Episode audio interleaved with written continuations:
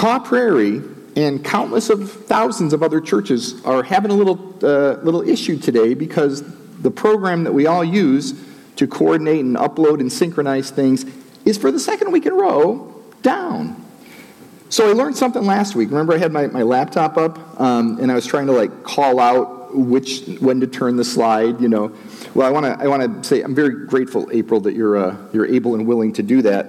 But this Sunday I got smart and I put little red boxes next to where we had a slide change. And thanks to Han, April has a copy. So let's see if we can do this together, April. So I want to say last Thursday afternoon, I went to one of my favorite breweries, Outfield Beer in Bonner Springs. Not for a beer, because it was only 2 in the afternoon. I went to donate red blood cells. Outfield Beer is owned by one of the Caw Prairie families, Bo and Angie Martin, and they actually provide the Monarch beer to the Kansas City Monarchs. All their beers have a baseball themed name, and I just really like them. So anyway, I couldn't have a beer, obviously, well, by the time I left, it was 3:30. Couldn't that early in the day, but this was a visit in which the beer part wasn't the highlight. So I met a centrifuge named Alex, I think that's called, and a phlebotomist named Florence. Florence the phlebotomist. I'm not going to tell you her real name, but I just thought I would remember Florence better than another made-up name. I'm not going to tell you her real name because I'm going to tell you a little bit of her real interesting story. First off, Florence did an amazing job. Apparently my veins roll, which I could tell from one of my other visits because, multiple sticks, and it was ouch. So I got my courage back up, and this time, this young woman, Florence, got my vein. She said, I just followed the roll. So I'm oh, thank you. And she explained what the blood extraction, the centrifuging, the fluid return process. Laura, I know you're in here, and I'm sorry, it's probably making you ill. My wife, Laura, does not like to hear medical things. But on top of all that, she was super friendly. And I'd like to invite everybody I meet, either to church or back to church. In fact, I met Imee Smith, if anybody knows Imee. She was a regular up until COVID. Now she's kind of hunkering down with a lot of COVID caution. I saw her at Walmart on Friday, and so we laughed and chatted, and I invited her back, right? But when pastors, especially like me, when we meet somebody who's got smarts and is friendly and has a good sense of humor, we're sometimes hey, Holy Spirit, should I be thinking in my head, does she have gifts or he have gifts that the kingdom could use, like the kingdom at Caw Prairie? So I was thinking, as I was talking to this phlebotomist, man, I should introduce her to Drew. She'd be great in student ministry, or I should introduce her to Shalia, because she'd be great as part of the hospitality and welcoming team. And anyway, I was impressed with her and was thinking about how do I start not just a general church conversation, but a art church conversation. Up until the point she told me about her Christmas.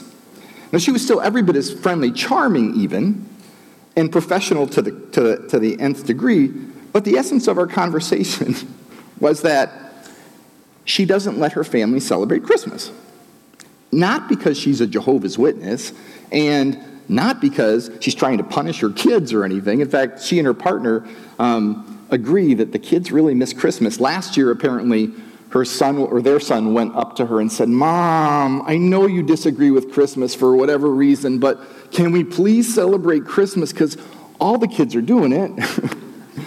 And she gave in and did it. And this year, apparently, she's going to host Christmas dinner, and she has a letter that she's going to read to them. And she tells me this with a twinkle in her eye. She said at one point, "I really love being the problem child in the family."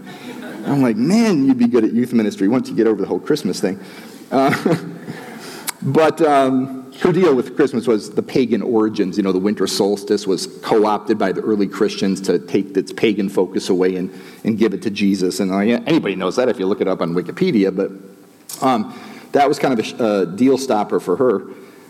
Anyway, so I said to her, you know what? It's been great to meet you, and I will be praying for you. And then her next-door phlebotomist leaned over, and she said, you and lots of other people. But after all that kind of, not anti-Christian, but kind of Christian critical conversation about Christmas, I asked her about her background, or the church she grew up in. And she told me this amazing story, or these amazing memories, of going to a Pentecostal church. She said the service was supposed to be 3 hours, but on a bad day, it was 5 hours.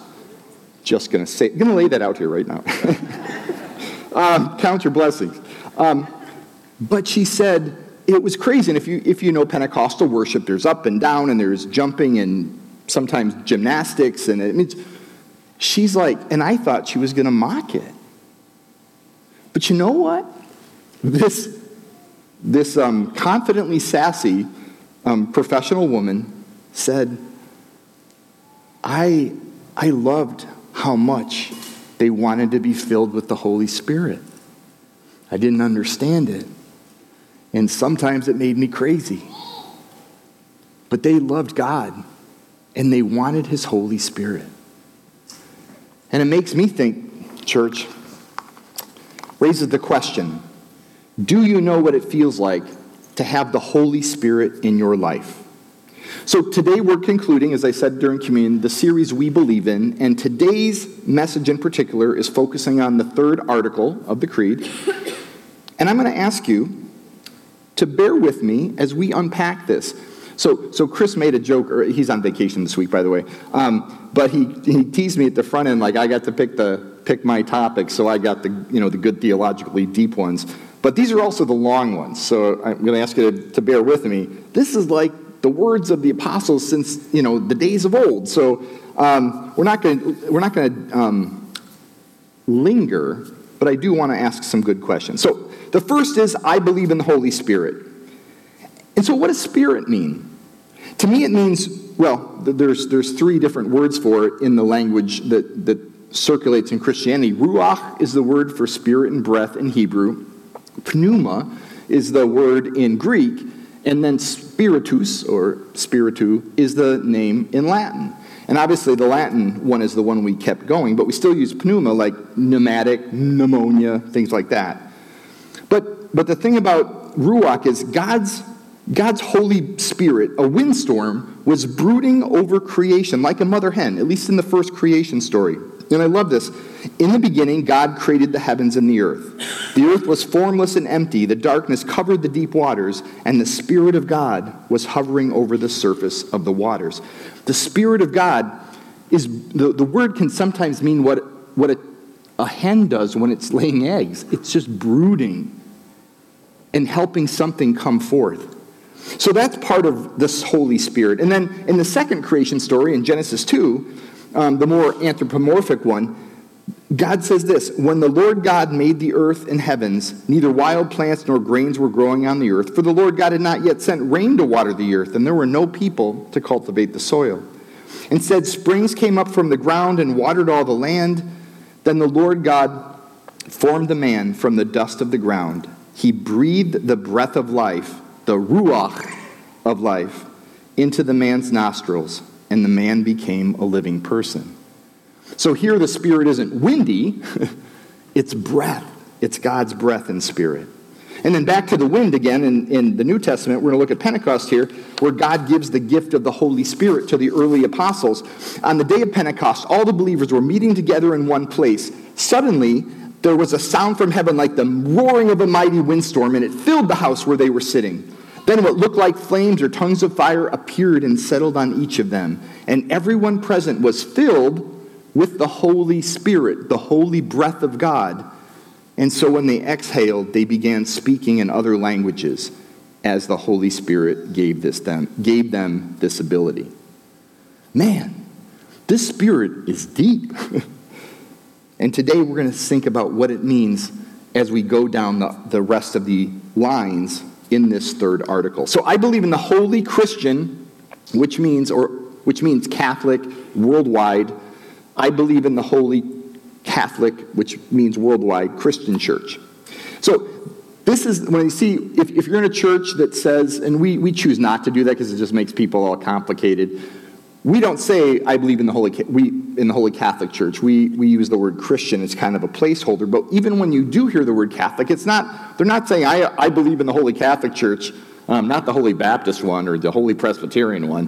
What it means is, I believe in this worldwide church that's big enough to include everybody. It's not limited not just to one peoples or tribes or nations, not even to one cultural style.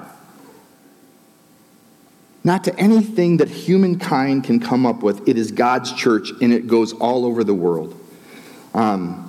So that is what the word Catholic means. And sometimes I'm humbled to remember how worldwide our holy Christian church is. So the next line, I believe in the communion of saints. Now, if you're hearing this for kind of the first time or haven't thought about it a lot, when you think, oh, the communion of saints. We do communion on Sunday. I bet that's part of it.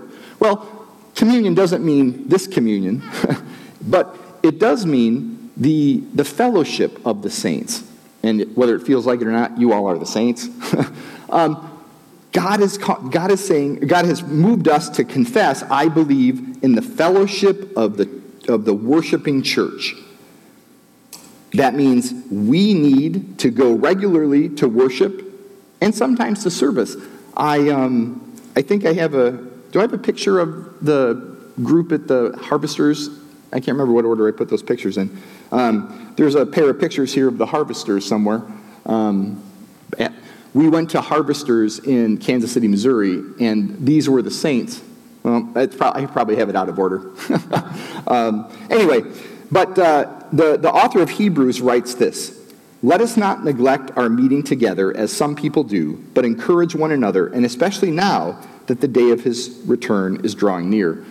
So the thing about this is, it sounds like people in first century Palestine needed the same sort of reminders that people in 21st century America need. It's like, hey, there's a supernatural, useful purpose, not just a human feeling reason, to be part of the communion of saints, to be together on a regular basis.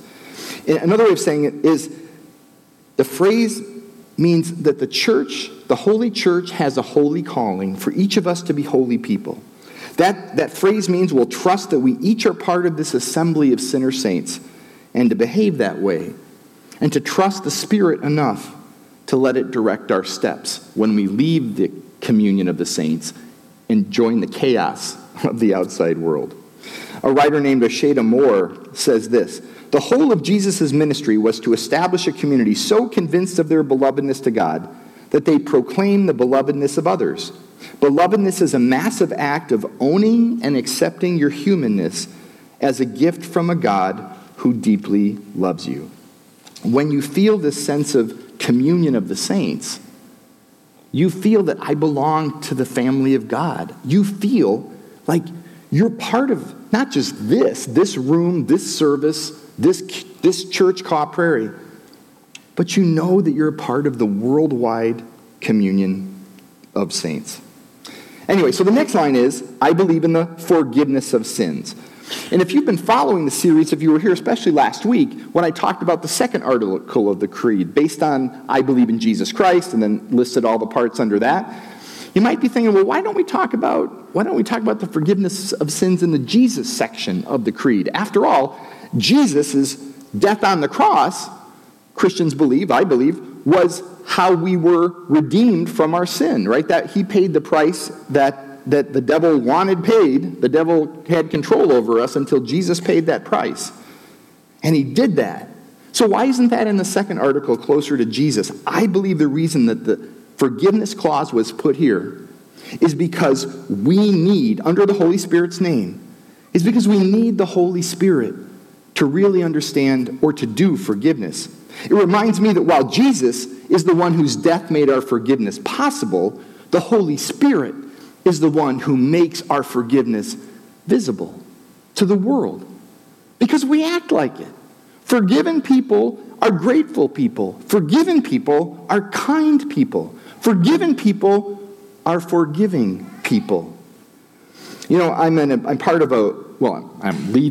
about a 4-month-long weekly men's study, 6 a.m. to 7 a.m. Tuesday mornings called Messengers Made, and we're going to be launching a in-person version in September if you're interested. But so me and a bunch of really cool guys, we get up every morning with coffee or water or something. None of us look good, and it's all on a Zoom call.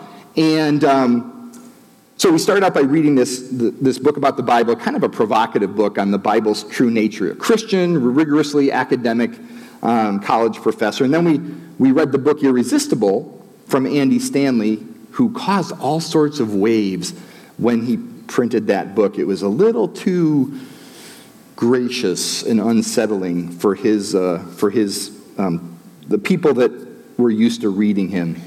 But it's a fantastic book, and Chris and I actually did a whole series on it. It's called Irresistible. So we read through that, and now we're reading this reflective, very personal, anecdote-filled book by a blogger author named Rachel Held Evans.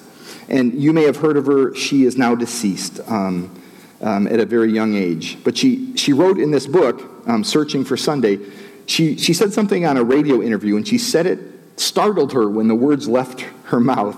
She said, "I'm a Christian because Christianity names and addresses sin.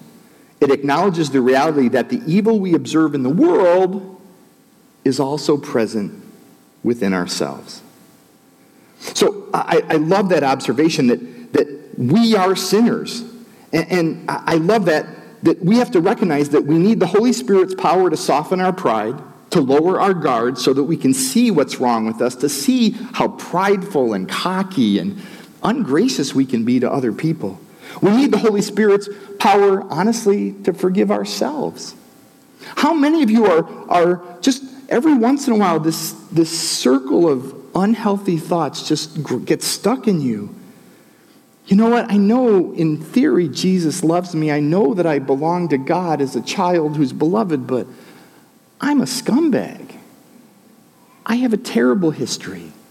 If I told Pastor Dan what I did in my first marriage, if I told Pastor Dan what I did in my last job, if I told Pastor Dan the kind of thoughts that get stuck in my head, if I told Pastor Dan about the addiction that I'm wrestling with that nobody else knows, I don't think that he would smile when he saw me coming up to communion. No, but the Holy Spirit doesn't just soften our pride. The Holy Spirit gives us the confidence to be humble and the confidence to confess our sin, the power to forgive ourselves and trust that God has indeed called us beloved. The power to forgive is nurtured by the Holy Spirit in the church, and it's role modeled in the communion of saints. And we get to practice being our better selves in the church, which is one of the best reasons to bring you and your family to the church. I don't mean just Caw Prairie, any church. Any church that preaches the gospel, which means grace. Anyway, so the resurrection of the body. Now, a lot of us, I think I got the resurrection of the dead. Yeah, my bad. Do I have those, are those comics lined up there? Or that, trying to, that may be a no. Oh yeah, okay. I don't know if you can read it. You were a believer, yes, but you skipped the not being a jerk about it part. So a lot of us think, just hold on to this a second. A lot of us think that when we die, it's a pretty quick nanosecond, and then boom, we're in front of Jesus, or St. Peter, as the case may be. For some reason, I think that's St. Peter, because I think Jesus would look a little younger, but, who knows? The details aren't clear. But remember, we have a biblical reason for believing that. First of all, Jesus said that in Luke, in the Lucan version of the crucifixion. He said to the thief, I tell you truly, this day you'll be with me in paradise. So it's not like we're off the reservation as far as is thinking what the Bible said. It's also more comfortable than what we just would confess in the Apostles' Creed, the resurrection of the dead. I mean, there's just got to be a lot to process here. If you figure out, and this is where I kind of get stuck, and did anybody pass calculus? Did anybody pass by a large margin? My wife, Laura, not at the time, she was a fellow high school senior, She helped me get through calculus, and I just, remembering, thought to myself, I don't know how to do this even after I passed. But I think it's a calculus problem, right, where you add the sums over time and whatnot. But so you think about all the people who've been Christian since 033 AD, and all the people who've lived, all the people who've trusted in Jesus. And then if on one day we all got resurrected, I'm trying to think, so what's this is now algebra, so what's the square footage of land that each of us is going to need to stand up? You know, it's like, have you ever been to a beach that feels too crowded and, you know, you're supposed to be having fun, it's a good thing, but you're like, this doesn't feel good. And I'm thinking, the resurrection of the dead, I'm sure it's going to be more pleasant than that. But I mean, it's just like, it makes me think, I wonder if there's another way. I wonder if there's another way to interpret that. And, you know, I sometimes wonder, I'm all in favor of the option, if you want, of taking a non-literal route here. That judgment doesn't have to only mean that we're kind of coming out of our graves together on Judgment Day. Resurrection might mean that, and I'm sure that God can find a way to make room on the square footage allotted, but with the idea that maybe this is like a landing, you know, on the stairway to heaven. Maybe this is resurrection isn't the final part where the mansion is, but it's a stop, it's a resting place to collect our breath and admire the view and thank God for what Jesus has done for us. But when we look at how St. Paul described it, he uses both literal and metaphor as meanings. Romans 8:9, but you are not controlled by your sinful nature. You are controlled by the Spirit if you have the Spirit of God living in you. And remember that those who do not have the Spirit of Christ living in them do not belong to him at all. And Christ lives within you. So even though your body will die because of sin, the Spirit gives you life because you have been made right with God. The Spirit of God who raised Jesus from the dead lives in you.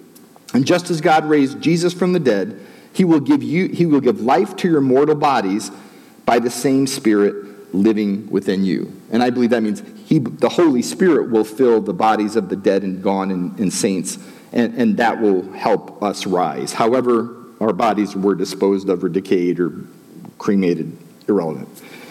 In other words, it's pretty important to your long-range plans with God that you have the Holy Spirit inside of you.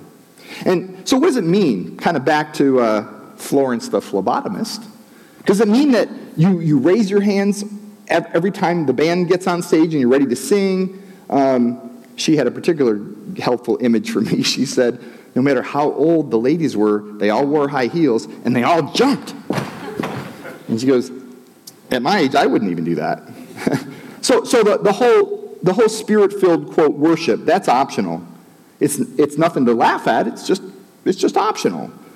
But maybe it means that the spiritual gifts that God's given you, you actually use to bless your community, the church, and the world. That's probably more to the point.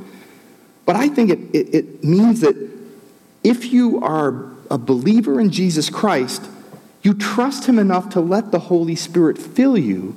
And here's the scary thing about the Holy Spirit in you, is it wants to change you. It's not, oh, good, I'm just here to keep you warm and encourage you, so keep being you. If you trust Jesus enough to resurrect your life, he wants you to trust him enough to let the Holy Spirit come inside and power it. And this is what Paul wrote in Galatians 5:22-23.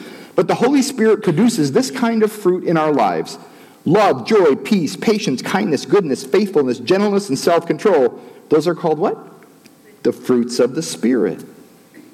So yeah, is resurrection meant to be taken literally? I mean, I can take it literally. I trust in God's word, and especially the parts I don't understand. I'm like, he's God, I'm not. But if that's a struggle for you, and you're like, I'd be a Christian except for all that popping out of the grave stuff. Even the Bible sometimes makes resurrection metaphorical. Look at Ezekiel 27. This is the Old Testament, of course. So I spoke the messages he commanded me, and breath came into their bodies. This is from the Valley of Dry Bones. Sorry, went by that kind of fast. This is his vision of the Valley of Dry Bones that represents all of Israel that's been so decayed and wrecked. So I spoke the messages he commanded me, and breath came into their bodies. So they all came to life and stood up on their feet, a great army. I prophesy to them and say, this is what the sovereign Lord says, O my people, I will open your graves of exile and cause you to rise again. Then I will bring you back to the land of Israel. When this happens, O my people, you will know that I am the Lord. I will put my spirit in you, and you will live again and return home to your own land. Yeah, I mean, so resurrection-wise, God will make the math work out somehow. I just hope it's not like in a really bad Kansas heat wave, and then we're all smushed on the prairie together, and I'm like, take me to heaven quickly. But the big question is, does the resurrection have to be taken literally to be a believer? I think the better question is the resurrection meant to be taken seriously? And for me, friends, the answer, of course, is yes. See, God's plan was not just to get us all up into heaven for eternal life, but to resurrect and change our world through his Holy Spirit so that the world we live in now is different, and his saints will be able to showcase and welcome all God's children into an abundant life while we're still here on earth. In fact, I completely believe what God said to Abraham in the first book of the Bible gets fulfilled in the last book of the Bible when God speaks us to the prophecy that he gave to John. And these are the two verses. Genesis 12, he says this to Abraham, I will make you into a great nation, I will bless you and make you famous, and you will be a blessing to others, and all the families on earth will be blessed through you. And then, so that's Genesis 12, and then interestingly, Revelation 21 says this, then I saw a new heaven and a new earth, for the old city and for the old heaven and the old earth had disappeared, and the sea was gone also. And I saw the holy city, the new Jerusalem, coming down from God out of heaven like a bride, beautifully dressed for her husband. I heard a shout from the throne saying, look, God's home is now among his people. He will live with them, and they will be his people. God himself will be with him. He will wipe every tear from their eyes. There will be no more death, sorrow, crying, or pain. All these things are gone forever. Now, whether that's literal or metaphorical, that's a vision that I can say amen to. For those of us that work hard to make the world a better place, whether it's through your job or your extracurricular work, whether it's the heartbeat of your life, these are the kind of things that happen when we trust the Holy Spirit. So do we believe that God has a big finish to this big eternal story? For me, that answer is yes. That's what life everlasting means. But this is the most critical thing. See, regardless of how long any one of our individual rap sheets of bad choices are, God's not interested in convicting you. He died to reconcile you to him and to the rest of the world that he died to save, and then to bring you with the Spirit to his home in the next. And that's why at the end of this thick, rich, and wonderful creed, most of us, I hope all of us who are believers, can say, yes and yea, God, which, by the way, in the Hebrew is Amen.